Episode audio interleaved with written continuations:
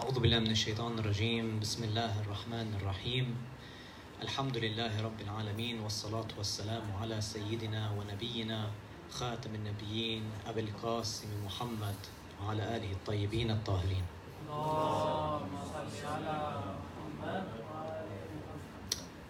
Ärade bröder och systrar, Assalamu alaikum wa rahmatullahi wa barakatuh. Kommer ni ihåg vad vi pratade om förra veckan? En liten kort repetition. Förra veckan pratade broder Ibrahim om just innebörden av mänsklighet och sen också vikten av andlighet i våra liv. Idag kommer vi inshallah att fortsätta på detta spår, men vi kommer att prata om själens frihet för att sedan gå vidare in på själens olika drivkrafter och vad som driver den.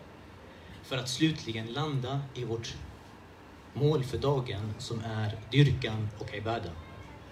Låter det som intressanta titlar? Skicka en salat.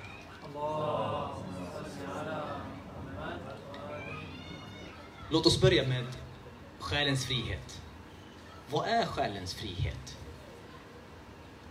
Själens frihet är idag ett väldigt särskilt viktigt ämne för att det är någonting som uppmärksammas väldigt lite. Tyvärr finns det till och med människor som går så långt att de säger att det är någonting som har slutat existera, det finns inte. Trots att behovet av det är större idag än någonsin tidigare. Men vad betyder det då? Om vi börjar med att bryta ner ordet själslig frihet till frihet så ser vi att frihet kräver två sidor. Två sidor för att den ena sidan ska bli fri från sitt band till den andra. Men vad är det då man vill med den här mänskliga friheten? Vad, vad ska man bli fri ifrån? Vad ska, den själ, vad, själ, vad ska själen bli fri ifrån?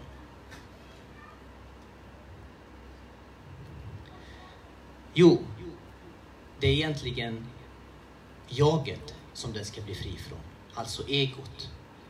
För att till skillnad från den kroppsliga eh, bandet som vi kunde jämföra med den vanliga friheten, så är det nu handlar det om själens frihet, att det är själen och jaget som ska bli fritt. Men man kan ju undra, kan människan verkligen vara förslavad av sig själv? Alltså, om vi tittar på djur så ser vi att det kan de inte vara. Men hur är det då med denna komplexa varelse, människan? Om vi läser i den heliga Koranen ser vi att Gud säger i Guds den nåderike Estamartins namn och när jag har format henne och andats in i henne något av min ande, fall då ned på era ansikten inför henne. Vi ska inte gå in på vad just den här anden betyder. Men det är tillräckligt för oss här att ta med oss att den här jordliga varelsen, människan, har fått någonting, välsignats med någonting gudomligt som inte är jordligt. Men vad består då själslig frihet av?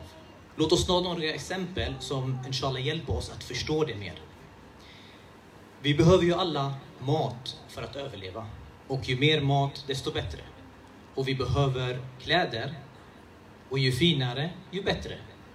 Och vi behöver någonstans att bo. Och ju vackrare hus, desto bättre.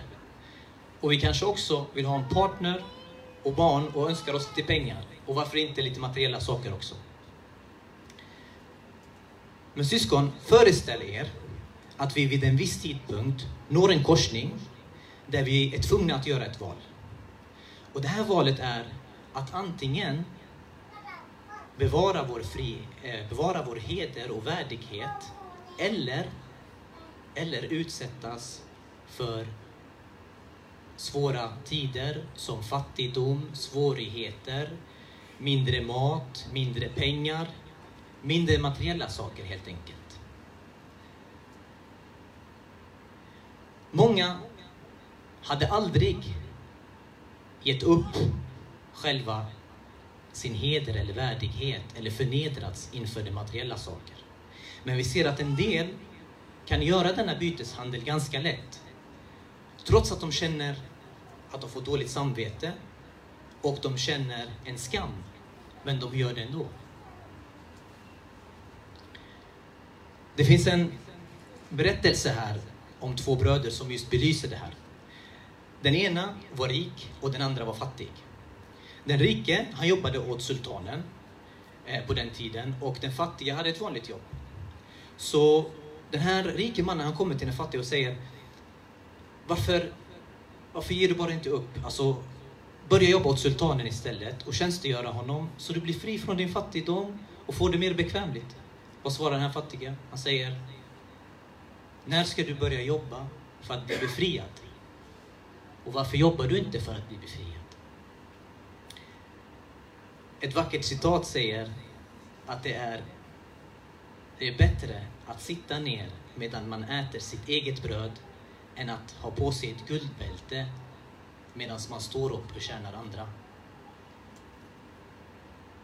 Men vad är det som får människan att uthärda och föredra denna smärta, denna fattigdom, de här svårigheterna gentemot att förödmjukas inför andra. Vad är det? Vad är det som får människan att uppleva det som fångenskap trots att det inte handlar om någon fysisk slaveri? Jo, det är för att det är inte kroppen som är förslavad, det är själen som är förslavad. Så vårt behov och beroende av andra förslavar oss. När blir vi fria då? Jo, när vi övervinner vårt begär blir vi fria. När vi besegrar vår lust blir vi fria. När vi håller på att göra en ohederlig vinst men vårt samvete och tro hindrar oss från att fullfölja denna vinsten då har vi besegrat vårt begär och då kan vi säga att vi är själsligt fria. قد أفلح من زكاها Helt visst skall det gå den väl i händer som i detta liv strävar efter att rena sin själ. Så även i den heliga Koranen kan vi se att vi uppmanas att inte glömma av den här själen. Vi ska sträva. Vi ska rena den. Men syskon, vad är den största skadan på frihet idag? Om ni tänker efter. Vad är den största skadan? Den största skadan är att vi egentligen i alla diskussioner om frihet har glömt, helt glömt aspekten av själslig frihet. Många säger att den inte ens existerar. Den har helt glömts bort. Men det här leder egentligen till att den riktiga friheten, den fullständiga friheten kan inte uppnås. När människans själ ignoreras, hur ska, hur ska den här fullständiga friheten uppnås? Och istället säger vi att det finns ingen skillnad mellan människa och djur. Och vad säger de mer? De säger att de ignorerar helt den mänskliga själen och säger att underminerar mänskligheten genom att säga evolutionsteorins lag. Survival of the fittest. Det är den starkaste som överlever. Subhanallah, vilken skada de egentligen orsakat på mänskligheten med det här. Hur? Yani, det betyder den här, det här livet en strid. Det är en strid. Och det här, jorden, är ett stridsfält. Det du tar är ditt och din rätt. Nej, så kan det inte vara. Rätten måste både ges och tas. Den kan inte bara kidnappas från en.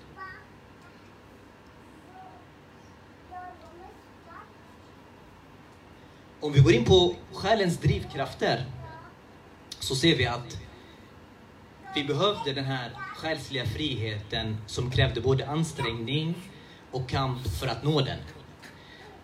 Men vilka typer av drivkrafter finns det? Beslutsamhet kan sägas vara en av dessa drivkrafter.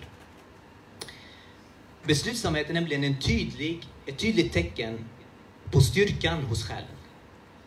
Låt oss ta några exempel och hur de uppvisar sig i människan. Till exempel, vi tar en student. Han pluggar, studerar för att ta examen.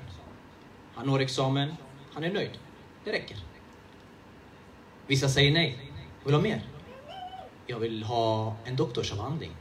Plugga ytterligare år för att nå den. Vissa säger nej. Det räcker inte heller. Vissa ägnar hela sitt liv för att söka kunskap. Abu Rayhan Biruni var en sån person. En vetenskapsman som levde för cirka tusen år sedan. Och han ägnade hela sitt liv till att söka den här kunskapen. Det intressanta med hans liv var att sultanen på hans tid sa att jag vill bosätta mig i ett annat land och sa till alla forskare på den tiden, ni ska följa med mig. Så han tog med sig också eh, Al-Biruni. Han tog med honom och där i det här nya landet Indien fick han lära sig ett helt nytt språk, skriften och tänk er syskon, han behärskade den flytande, även om det är svårt att lära sig ett språk när man blir lite äldre. Han behärskade den flytande och han skrev en bok idag på indiska som används av forskare i hela världen. På sin dödsbädd så kom en elev till honom och frågade honom, han ville hälsa på för att han, alla sa att Al-Bruni håller på att dö. Så han gick till honom och ville besöka honom. Så Al-Bruni började fråga honom om vetenskapliga frågor, om kunskapsfrågor. Så den här eleven tänker, varför frågar han om mig om sånt nu när han håller på att dö? Så han frågade honom, varför frågar du mig det? Så han sa, vad är bättre?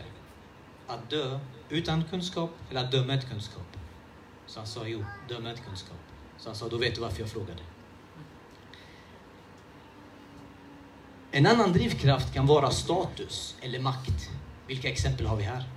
Ni känner alla till Alexander den stora. Vi har läst om honom i skolan. Han ville erövra världen. Han hade stora ambitioner. Men vad drev hans själ?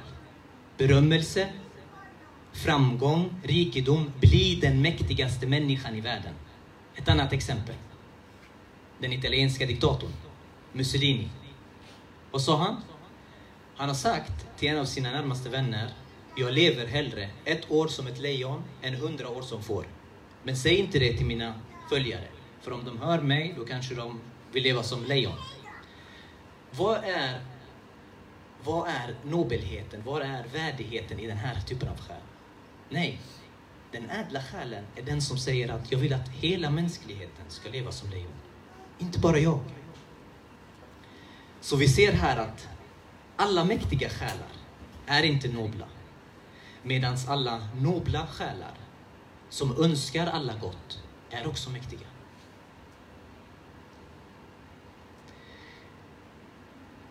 Man kan undra också, Alexander den stora, Mussolini med flera, människan. Varför blev de aldrig nöjda? De fortsatte, de ville ha mer och mer och mer. Varför blir de aldrig nöjda? För att när själen inte blir mätt, då blir den aldrig nöjd. Den vill alltid ha mer. Den kommer alltid vilja ha mer. Är det inte så att då Guds namn nämns blir människohjärtat stilla? Vad betyder människohjärtat att det blir stilla? Är det inte att det får ro, att det får lugn? De här personerna hade ingen lugn, de hade ingen ro. Även om de erövrade land efter land och plats efter plats och blev rikare och rikare så blev de aldrig mätta. De fann ingen ro, själen fann ingen ro. De ville ha mer och mer och mer. Och tänk er, ju mer man får och ju mer man äger och kungar idag, de är så oroliga över sin tron. De tänker, vad händer med aktierna? Vad händer med ekonomin? Vad händer med det här, det här, det här? De har koll på allting, inte för att de bryr sig om världen och människorna utan för att de bryr sig om sin tro. Att de ska inte tappa den. Så allt det här ger ingen själslig ro. Men vad ger då den här själsliga ron? Våra imamer och profeten har sagt att bönen är religionens pelare. Om man ser religionen som ett tält så finns det en vacker beskrivning som säger att man kan se bönen som dess tältpelare som håller uppe det här tältet. Så vårt hjälpmedel att nå den här ron är bland annat bönen. Profeten har sagt Den bästa av alla människor är den som älskar dyrkan och dyrkar med kärlek. Men handlar allting om dyrkan? Ska vi bara dyrka? Är det det Gud vill från oss? Det finns en vacker berättelse om Imam Ali Alislams följeslagare Rabia ibn Hussein. Han var en av de främsta asketerna på sin tid. Det enda han gjorde och det enda folk hörde av honom, det var dhikr. Ingenting annat. Tänk er att han grävde till och med sin grav långt innan han skulle dö och brukade sova i den för att påminna sig om döden. Vill ni ha någon mer större asket än så? Vad säger den här asketen? Han går till imamen, Imam Ali och säger att jag vill inte kriga på den här fronten, för det fanns olika fronter. Varför vill du inte kriga här? Jo, för att det finns muslimer här. Och jag känner att det är dåligt om jag dödar muslimer. Så jag vill inte kriga här. Sätt mig på någon annan plats. Subhanallah. En person älskar imamen. Han vill följa honom. Det här var på Muawiyas och Yazids tid. Han vill inte följa någon annan. Men var kommer det här tvivlet ifrån? Sätt mig på någon annan plats. Skulle imamen sätta dig på någon plats där du inte ska vara? Skulle din imam sätta dig på ett krig som är fel? Varför har du tvivel? Jag vill inte kriga mot dem, men de där andra är okej. Okay. Rabia ibn Hussein ägnade sig inte åt sociala frågor. Det var ingen vikt. Alltså vad som hände i samhället, politiken. Nej, det var bara dhikr. Det var bara Gud, det var bara bön. Så vi ser att vi kan inte gå extremt i bara dyrkan. Vi behöver också de sociala samhällsfrågorna. Det är också av vikt. Sen har vi personer som säger tvärtom. De säger att nej, sociala frågor och samhällsfrågor är det viktigaste. Lämna bönen, lämna fastan, lämna dyrkan. Det behövs inte. Det räcker att du har tron i hjärtat och fokusera på detta. För islam kom för att det var moralens religion. Det är det vi ska göra. Vi ska påverka samhället. Och det är extremism på ett annat håll. Så varken det ena eller det andra. Vi behöver båda två. Och här är det vackert när vi lutar oss tillbaka till Koranen. Som säger att, där vi kan läsa flera verser säger, vad säger de? Gud säger, förrätta bönen och ge, ge åt det behövande. I många verser kan ni se det här. Följt av bönen kommer hjälp andra, ge sadaka, ge allmosor. Förrätta bönen, vad hänvisar det till? Människans relation med Gud. Ge åt det behövande, relationen mellan människor och andra. Här har vi svaret. Kombinationen av detta är det rätta.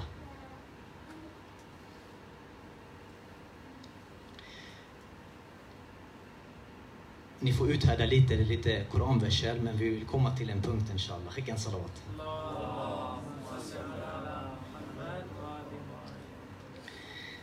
Helt visst skall det som är nära Gud aldrig känna fruktan och ingen sorg skall tynga dem. Så Gud vill säga oss, du, min abd, du har ingen anledning att känna fruktan. Varför ska du känna fruktan? Var inte rädd, var stark. Islam vill ha starka individer. Will Durant skriver i sin bok History of Civilization att islam är den enda religionen som förespråkar sina medlemmar att vara starka och orubbliga. Den enda religionen. Skicka en soldat för det.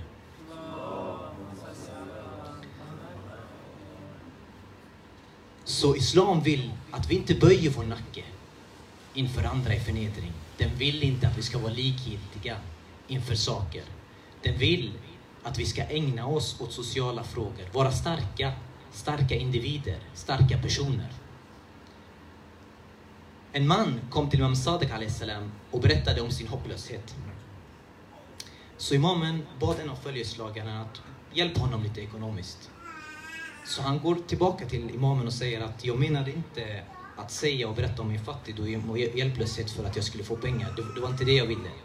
Så imamen säger, mitt råd till dig är att berätta inte om din hopplöshet framför andra. Varför? Det får din värdighet och, och ditt ansikte att tappas inför människorna. Islam vill inte Islam bryr sig så mycket om sina, sina anhängare, sina följare, sina troende att den vill inte att sina tjänare ska förödmjukas inför andra människor.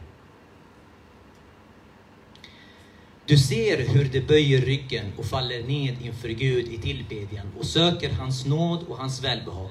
I sina ansikten bär de spåren av de många nedfallen under bönen. Här visar oss Gud att det är de här personerna som besitter både den här orubbligheten och den här vänligheten. De här personerna, det här är personer som du ser spår av hängivenhet och dyrkan i deras ansikten.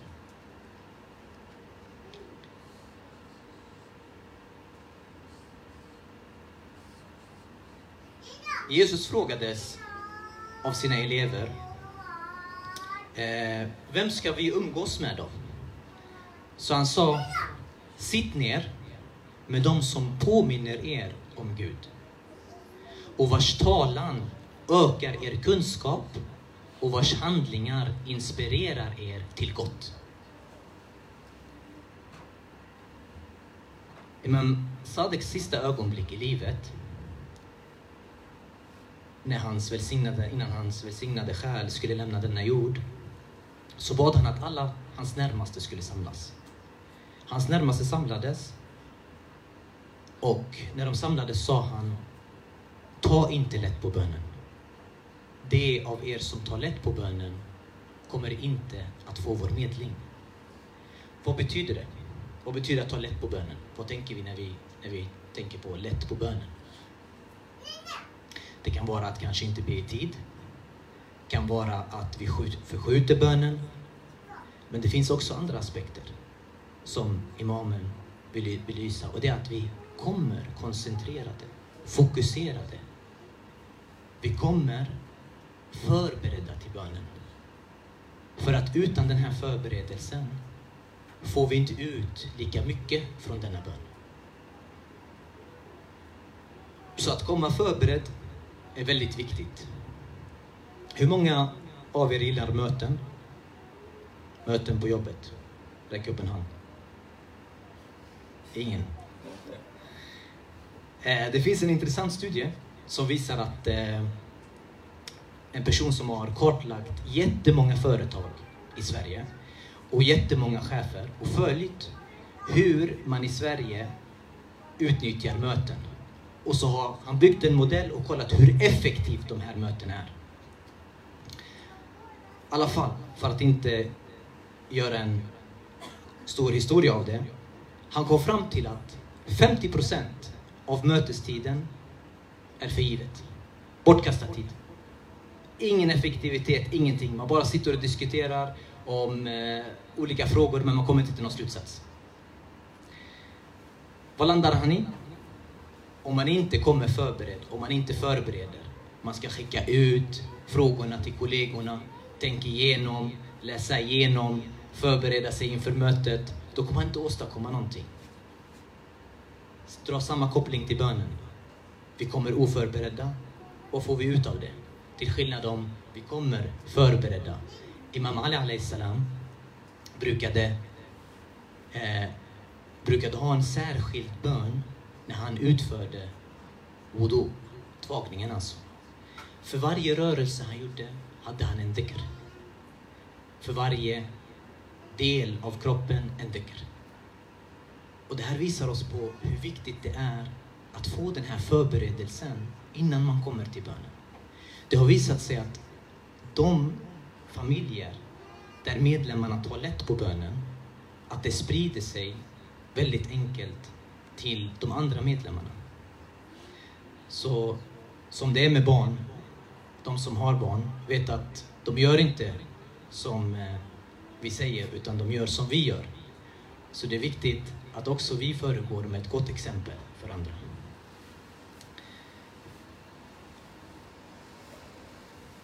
Någon frågade Imam Ali salam, varför gör man sujud, två gånger sujud i en bönenhet? Imamen svarade, den första sujud är för att påminna dig om att du har kommit från jorden. Den andra sujud är för att påminna dig om att du kommer vadå? Tillbaka, åter upp. Du kommer tillbaka från jord. Och den sista, den sista, när du sen även går upp. Så första, vad var det? Vi ska, vi kommer från jord och vi ska tillbaka till jord. När vi kommer upp, då vill den att påminna oss om att det finns en återuppståndelsesdag som vi ska ställas till svars för våra handlingar.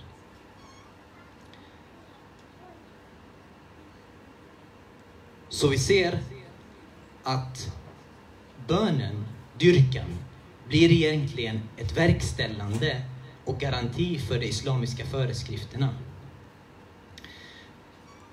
Vad händer egentligen när vi ska påbörja en handling, när vi ska påbörja en dyrkanhandling ibland? Eh, jag ska testa era fysiska, eh, era kunskaper i fysik. Eh, endoterm och exoterm reaktion. Kommer ni ihåg dem? Någon som kommer ihåg? Vad är en endotermreaktion? En endotermreaktion är någonting som kräver energi. Vi känner alla igen det. Vi tänker att vi blir motiverade, vi tänker vi ska, vi ska nu, nu ska vi börja eh, läsa Koranen, vi ska börja göra någon dyrkanhandling. Vi går och sätter oss och börjar läsa. Vi sätter oss en liten stund. Hur känns det? Det kan kännas lite kämpigt, eller hur? Det är trögt. Varför? Nefs kommer in.